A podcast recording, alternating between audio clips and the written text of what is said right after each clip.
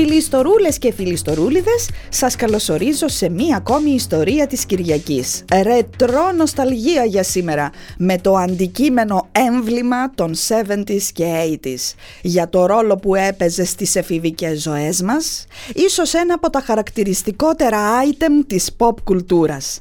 Κυρίες και κύριοι, η Βασίλισσα Κασέτα. Οι παλιότεροι μπορεί να έχετε ακόμη κάπου ξεχασμένες, παραπατι... παραπατημένες, παραπεταμένες ασφαλώς. Σε κανένα σιρτάρι, δυο-τρεις από τις αγαπημένες σας, ε, οι νεότεροι κάπου κάπως ίσως έχει πάρει το μάτι σας. Καμιά φωτογραφία κυρίως. Ίσως έχετε δει ε, σκηνές σε καμιά παλιά ταινία. Ε και η πιτσιρικαρία αν μας κάνει φυσικά την τιμή να ακούει Κυριακάτικο φλιαρίες πενιντάριδων ε, αυτή τη στιγμή να γκουγκλάρει. Ασφαλώς όλων εμάς από τη γενιά της κασέτας οι αναμνήσεις συνοθούνται τώρα και μας πλημμυρίζουν Θυμηθείτε βρε παιδιά μου, ε, πόσες είχαμε.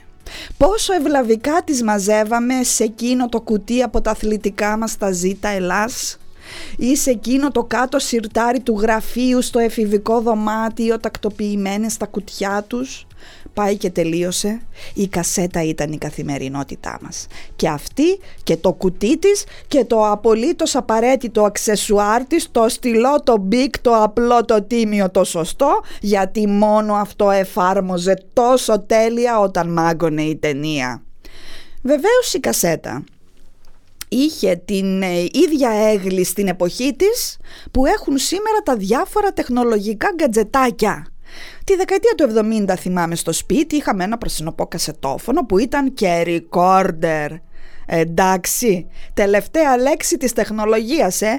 ε Philips αν δεν με απατά πολύ η μνήμη μου, φορητό φυσικά. Ε, τι φανταστήκατε, τα στερεοφωνικά που έπαιρναν και κασέτες, αυτά με τα μεγάλα τα ηχεία που ήταν οι αξεσουάρ του σαλονιού και βάζαν οι μαμάδες και τα σεμεδάκια από πάνω, ναι, αυτά ήρθαν μετά στα 80's τότε στα 70s ήταν φορητό και είχε και θήκη παρακαλώ. Δεν ήταν το τυπικό το ραδιοκασετόφωνο που λέγαμε μετά, σκέτο κασετόφωνο αλλά και recorder.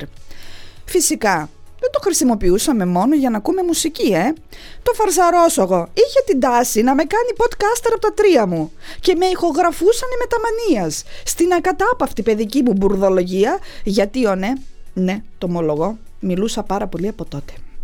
Δεκάδες κασέτες με δικές μου ηχογραφημένες συζητήσεις. Με τον μπαμπά, με τη μαμά, με τη γιαγιά ε, οι ηχογραφήσεις που εγώ έκανα παιχνίδια ρόλων. Ξέρετε, τα τακούνια της μαμάς που τα κλαρόνιζα στα μοσαϊκά τα κατούκα τα κατούκα την τσάντα της φυσικά στον ώμο που σερνόταν και αυτή στο πάτωμα.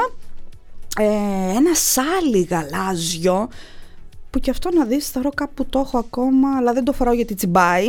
Μια ψάθινη καπελαδούρα που μου ερχόταν σαν μεξικάνικο σομπρέρο και 5, 6, 7, 8, 10 κολλιές στο λαιμό που μου φτάνανε στα γόνατα γιατί ναι κυρίες και κύριοι εμένα με αφήνανε να ψαχουλεύω στην κρεβατοκάμαρα να τα λέμε και αυτά και φυσικά την κούκλα μου φασκιωμένη στο καρότσι περιπάτου που ήμουν εγώ η κυρία η μαντάμα ασφαλώς και πήγαινα βόλτα το μωρό και ήμουν και σφόδρα τζαντισμένη γιατί δεν έβρισκα λέει ταξί και αναγκαστικά αναγκάστηκα να κουβαλήσω το παιδί από το Μεϊντάνι στη Δημοκρατίας. Ποπ! Μιλάμε τώρα για όλους εσάς τους μη Ηρακλιώτες για ένα ποδαρόδρομο 6 λεπτά το maximum, ε; Ναι. Και όλα αυτά εκεί στα 70's και με ηχογραφούσε που λέτε στις κασέτες ο μπαμπάς μου να ρολάρω για να τα έχουμε ενθύμιο. Πώς κάναμε λίγα χρόνια αργότερα με το βίντεο ε, και τις πρώτες βιντεοκάμερες που τραβάγαμε παθολογικά; Κάτι ατελείωτα βαρετά σε κάνς του οδοστρώματος ας πούμε ή του γκρίζου ορίζοντα πάνω από τον κούλε τι φλανάχει ο Αγγελόπουλος υψηλή τέχνη σας λέω τώρα ε ναι. Ηχογραφούσαμε στις κασέτες που λέτε μανιωδώς και λίγο είχαν παραμεριστεί τα pick και τα βινίλια που εντάξει δεν μπορώ να πω την είχαν την τιμητική τους ακόμη. Αλλά όπως και να το κάνεις η κασέτα αδερφάκι μου ήταν το θαύμα της τεχνολογίας. Λατρεία και αιμονή και φυσικά πηγαίναμε στα δισκάδικα που ήταν ο δικός μας ναός της μουσικής. Πώς είναι το YouTube, φανταστείτε το σε κατάστημα για να αγοράσουμε δίσκους και κασέτες ασφαλώς. Αν δεν έχεις περάσει φίλε μου ώρες στο δισκοπολείο να ψαχουλεύεις τις προθήκες κουτιά με αλφαβητική σειρά τους αγαπημένους σου καλλιτέχνες, δεν μπορείς να αυτοπροσδιορίζεσαι έφηβος στις δεκαετίες 70 και 80. Από εκεί βέβαια έπαιρνες και τις ακριβές τις αφήσεις, ε; Γιατί οι αφήσεις που τις έκανες στα πετσαρία στο δωμάτιό σου και παθαίνανε πολλαπλά εγκεφαλικά οι μανάδες, που βλέπανε μια πλάκα το φρεσκαβωμένο τοίχο, ε, τις βρίσκαμε και στα περιοδικά σοριδών, ε; Τη Μανίνα, την Κατερίνα, το Αφισόραμα κυρίως και πάει λέγοντας. Κασέτες λοιπόν και έφηβοι στα 80 έτσι όπως το ζήσα εγώ, ήταν ένα και το αυτό. Γιατί μας έχει προκύψει και μια άλλη συνακόλουθη μανία Βέβαια, εκεί να δείτε τεχνολογικό θαύμα γιατί πια δεν χρειαζόταν να σηκωθείς, να πας στο σαλόνι, τη βιβλιοθήκη, να βρεις το φορητό, το κασετόφωνο, recorder παρακαλώ, να το βγάλεις από τη θήκη. Είχες το Walkman σου ρε φίλε. Με τα ακουστικά σου που το έπαιρνες μαζί σου ε, στο στρατιωτικό σακίδιο που είχες για σχολική τσάντα, στο κρεβάτι σου κρυμμένο κάτω από το μαξιλάρι, ε, στη μέση τσέπη του μπουφάν σου φλού αντιανεμικό ή στρατιωτικό αμπέχονο αγορασμένο από το μοναστηράκι όταν πήγες στο Γαλλικό Ινστιτούτο στην Αθήνα να δώσεις Σορμπόν. Ναι, ρε, μεγαλεία και εποχές. Και τι ακούγαμε τότε ώρες ατελείωτες με τα ακουστικά στα αυτιά; Ντουράν Ντουράν. Λίγο αργότερα Europe και τους Bon Jovi, ε. Scorpions οπωσδήποτε, άντε και κάτι λίγα ψηλολαϊκά, κρυφά όμως γιατί είμαστε ροκάδες, ε. ε επίσης, ε, Βασίλη Παπακοσταντίνου, ασφαλώς, Γιοκαρίνη, Κώστα Μπίγαλη, Βαγγέλη Γερμανό, Λάκη με τα ψηλά ρεβέρ, Λουκιανόκυλα Ιδόνη και Αφροδίτη Μάνου, Μιχάλη Ρακιντζή, Άννα Βύση και Χαρούλα Αλεξίου και Γιώργο Νταλάρα και Διονύση Σαββόπουλο. Oh, πολλοί από εμάς έχω να σας πω, διαβάζαμε και τα μαθήματά μας με τα Walkman στα αυτιά πως τα κομμάτια το κάναμε, μέγα μυστήριο αλλά σώψετε. Και εφηβεία φυσικά χωρίς έρωτα δεν γίνεται καψούρες, πλατωνικές οι περισσότερες. Εμείς τότε βλέπετε τα φτιάχναμε και τα χαλάγαμε και το ρωτούσαμε και ευθέως θέλεις να τα φτιάξουμε; Ερωτευόμασταν λοιπόν με τις κασέτες. Χωρίζαμε με τις κασέτες, γλεντάγαμε με τις κασέτες, μελαγχολούσαμε, γιορτάζαμε, παίρναμε κουράγιο, ζούσαμε βρε με τις κασέτες και βέβαια εξαντλούσαμε τη δημιουργικότητά μας στα ποτ πουρί. Γιατί καλά τα άλμπουμ, προφανώς από τα δισκοπολία τα παίρναμε. Εκεί έχω να σας πω, κάναμε καταθέσεις στο χαρτζιλίκι μας ολόκληρο. Τι νομίζετε; Α, ναι, και σε καμιά παρτίδα γαλλικό, στο αγαπημένο μπιλιαρδάδικο. Ε, στα ηλεκτρονικά, στα ουφάδικα, ε, στα περιοδικά και στο καφέ με τη σαπουνάδα. Ναι, πολλές φορές τύχαινε να πάρεις ολόκληρο το άλμπουμ, ας πούμε, επειδή σου άρεσαν ένα ή δύο τραγούδια. Ε, αυτό τώρα το έλεγες και σπατάλη ας πούμε και αναρωτιώσουν βρε παιδί μου άραγε θα γινόταν να έχω εγώ τώρα μια κασέτα με όλα μου τα αγαπημένα τραγούδια μαζεμένα; Ε και τότε οργίαζε είπαμε η δημιουργικότητα γιατί γράφαμε τις κασέτες μας μόνοι μας. Αυτό που χρειαζόσουν ήταν ένα καλό στερεοφωνικό με κασετόφωνο recorder γιατί όπως καταλαβαίνετε το ζητούμενο όλο ήταν η ποιότητα του ήχου. Πηγαίναμε ας πούμε στα μεγαλύτερα ξαδέρφια ή στον κολλητό του μεγάλου αδερφού που είχε μεγάλη συλλογή βινίλια ε; και στερεοφωνικό προφανώς για να ηχογραφίζουμε την κασετούλα μας. Αυτό ασφαλώς είχε και μια προϋπόθεση. Ναι, να είσαι τρομερά επιδέξιος και να γνωρίζεις πάρα πολύ καλά το τραγούδι που ηχογραφούσες γιατί το στερεοφωνικό μπορεί να ήταν επίτευγμα τεχνολογίας αλλά δεν μπορούσες να κάνεις επαγγελματικές μίξεις μωρέ αδερφέ μου ε, πώς το λένε τώρα δεν ήταν κονσόλα, ε, δεν είχε fade in, fade out, έτσι δεν τα λένε Κώστα; Ε, ωραία. Αυτό που όφιλες τουλάχιστον για να είναι αξιοπρεπές το αποτέλεσμα ήταν να τσακώσεις τη στιγμή και να πατήσεις την παύση στην τελευταία ακριβώς νότα για να ξεκινήσει το επόμενο τραγούδι με ένα δευτερόλεπτο κενό. Και αν δεν είχες πρόσβαση σε μεγάλη συλλογή δίσκων, επέλεγες κάτι άλλο. Η μήμετρο ε, ναι, και εντελώς ερασιτεχνικό, ναι. Αλλά αν και εγώ σου να έχεις τη δική σου την κασέτα, δεν είχες άλλη επιλογή.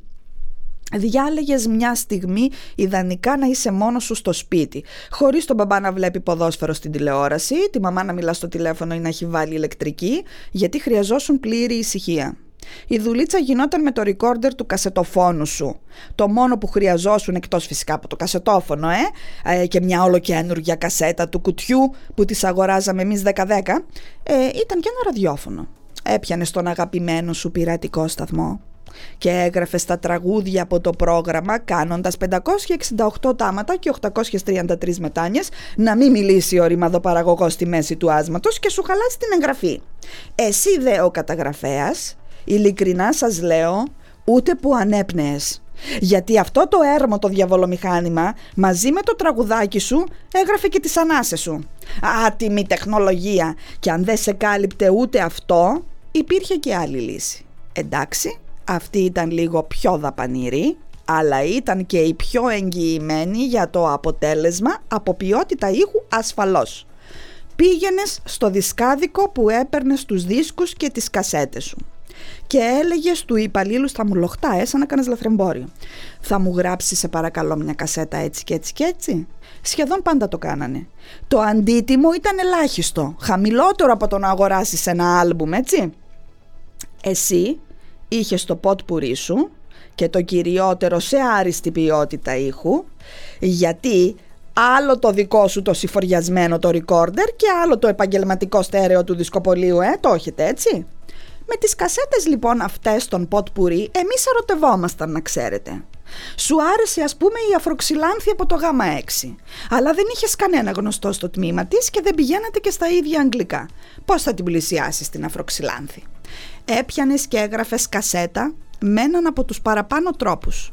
Με όλα τα καψουροτράγουδα της εποχής, φρόντιζες να μάθεις και τι είδος μουσικής της άρεσε της Αφροξυλάνθης, έβαζες μέσα και κανένα δυο από τα blues που χορεύαμε στα πάρτι, τις έγραφες και κανένα ραβασάκι, αν είχες άντερα, με το τηλέφωνό σου, ναι, και το έβαζες κρυφά στην τσάντα της την ώρα που είχαν γυμναστική. Αν πάλι ήσουν κορίτσι και ήσουν ερωτευμένοι με τον Μπάμπι, πήγαινες με τσαχπινιά στο δεύτερο διάλειμμα, εκείνο το μεγάλο το δεκάλεπτο. Και του λέγες Μπάμπι, έμαθα φτιάχνεις καταπληκτικές κασέτες. Μπορείς να μου φτιάξεις μία για το πάρτι μου και θα σε πληρώσω, ρε, εννοείται. Κάτι τέτοιο τέλος πάντων. Αν ο Μπάμπι τσιμπούσε, είχες και Μπάμπι και κασέτα και όλα ωραία και καλά. Αν δεν τσιμπούσε πάλι, ε, δεν είχες Μπάμπι, ναι, ε, είχες όμως κασέτα δεν είχες πια χαρτζηλίκι, είχες φάει κοινό χιλόπιτα, αλλά η αξιοπρέπειά σου, μανούλα μου, ήταν αλόβητη. Γιατί εσύ μια συναλλαγή έκανες, μωρά αδερφέ μου, δεν έριξα στα μούτρα σου. Ναι. Και story time. Την τελευταία φορά που χαρίσανε στην κοριτσοπαρέα τη δικιά μου κασέτα ήταν στις αρχές της δεκαετίας του 90. Ε, βέβαια κάπου εδώ να σας πω ότι όλο αυτό με τις κασέτες είχε αρχίσει να τονεί τότε αν και Μέχρι και τα τέλη του 90 σας πληροφορώ ότι πολλοί ραδιοφωνικοί σταθμοί δουλεύανε με κασέτες. Να το ξέρετε. Έμαθε λοιπόν ο δωρητής και υποψήφιο γαμπρουλάκι για μία από τις φιλενάδες της παρέας ότι της αρέσανε τα ρεμπέτικα και έγραψε την κασετούλα του. Πιθανολογώ ότι ο δόλιος το είδος δεν το γνώριζε ή έβαλε κανέναν άλλο να το κάνει αυτό γιατί άσε βράσε μεγάλο fail σας λέω. Πω πω πω ελάτε να δείτε ο τάδε μου έδωσε κασέτα με ρεμπέτικα. Α, ξέρετε τώρα ε κορίτσο παρέα να ελέγξουμε. Είναι εντάξει που θα το δώσουμε το κορίτσο που κι όπου. Βάζουμε λοιπόν να ακούσουμε και λέμε ε, ρεμπέτικα τι να είναι. Ρεμπέτικα, ελαφρολαϊκά, το πολύ πολύ είμαι εγώ γυναίκα φίνα ντερμπεντέρισα και πέφτουμε αδερφέ μου σε μια συλλογή με όλα τα βαριά τα παγορευμένα αυτά των ουσιών. Φύσα ρούφα πατατώνε, τραβατώνε και αναυτώνε, το παπόρι από την Περσία πιάστηκε στην Κορινθία, γεια σου προύσα πενεμένη και στον κόσμο ξακουσμένη, έντελα μαγκέντε βοτανίκ κλπ. Δεν περιγράφω άλλο, θα μας κόψει λογοκρισία. Ναι, γι' αυτό σας λέω η κασέτα. Είναι αναμφισβήτητα η βασίλισσα της 20 ετίας αυτής του 70 και του 80 γιατί μετά ήρθαν τα CDs και η αυτοκρατορία της κατέπεσε. Με αποτέλεσμα φυσικά πλέον να είναι ένα είδος μουσιακό για νοσταλγικές αναπολύσεις. Περιτώ βέβαια να σας πω ότι όποιος πιτσιρικά στο γυμνάσιο Λύκειο είχε την καλύτερη συλλογή από κασέτες, γινόταν η ψυχή των πάρτι, εννοείται, γιατί πώς αλλιώς θα εξασφαλίζαμε εμείς τη μουσική της προτιμησής μας. Άντε, και αφού ταξιδέψαμε έτσι λίγο στην εφηβεία μας, ας δούμε και δύο-τρία ιστορικά στοιχεία. Σε ποιον το χρωστάμε όλο αυτό τέλος πάντων; Ο δημιουργός της κασέτας ήταν ο Ολλανδός μηχανικός Λου Ότενς, ο οποίος έφυγε από τη ζωή το 2021 παρακαλώ σε ηλικία 94 χρόνων. Ο Ότεν, στον οποίο όλοι εμείς της γενιάς μου χρωστάμε την παιδική και την εφηβική μας ηλικία, εργαζόταν για τη Philips. Ήταν προϊστάμενος στο τμήμα ανάπτυξης νέων προϊόντων το 1960. Αυτός λοιπόν και οι συνεργάτες του δημιούργησαν την κασέτα που ήταν κάτι το επαναστατικό σας λέω. Μια μικρή πλαστική θήκη ήταν στην ουσία που περιείχε μια μαγνητική ταινία η οποία τυλιγόταν και ξετυλιγόταν σε δύο μικρούλες τόσες δα πλαστικές μπομπίνες που ήταν ενσωματωμένες μέσα στη θήκη προφανώς έτσι. Για να παράξει ήχο το μαραφετάκι αυτό έπρεπε να τοποθετηθεί στην ειδική συσκευή το κασετόφωνο. Λίγα χρόνια αργότερα, το 1963, το τμήμα της εταιρείας υπό τον σε αυτό το συγκεκριμένο τμήμα ανάπτυξης νέων προϊόντων, παρουσίασε πρώτη φορά το επίτευγμά του στην έκθεση ηλεκτρονικών συσκευών του Βερολίνου και έκανε παταγό. Ο δημιουργός είχε πετύχει το σκοπό του. Και ποιος ήταν αυτός; Ήθελε η εφεύρεσή του να είναι τόσο μικρή ώστε να χωρά στο χέρι σου ή το πολύ πολύ στην τσέπη του σακακιού σου. Και κάπως έτσι η κασέτα έγινε η αυτοκράτηρα της μουσικής στις δεκαετίες 70 και 80. Αλλά ο Λου Ότενς ήταν πολύ ανήσυχος για να σταματήσει εκεί.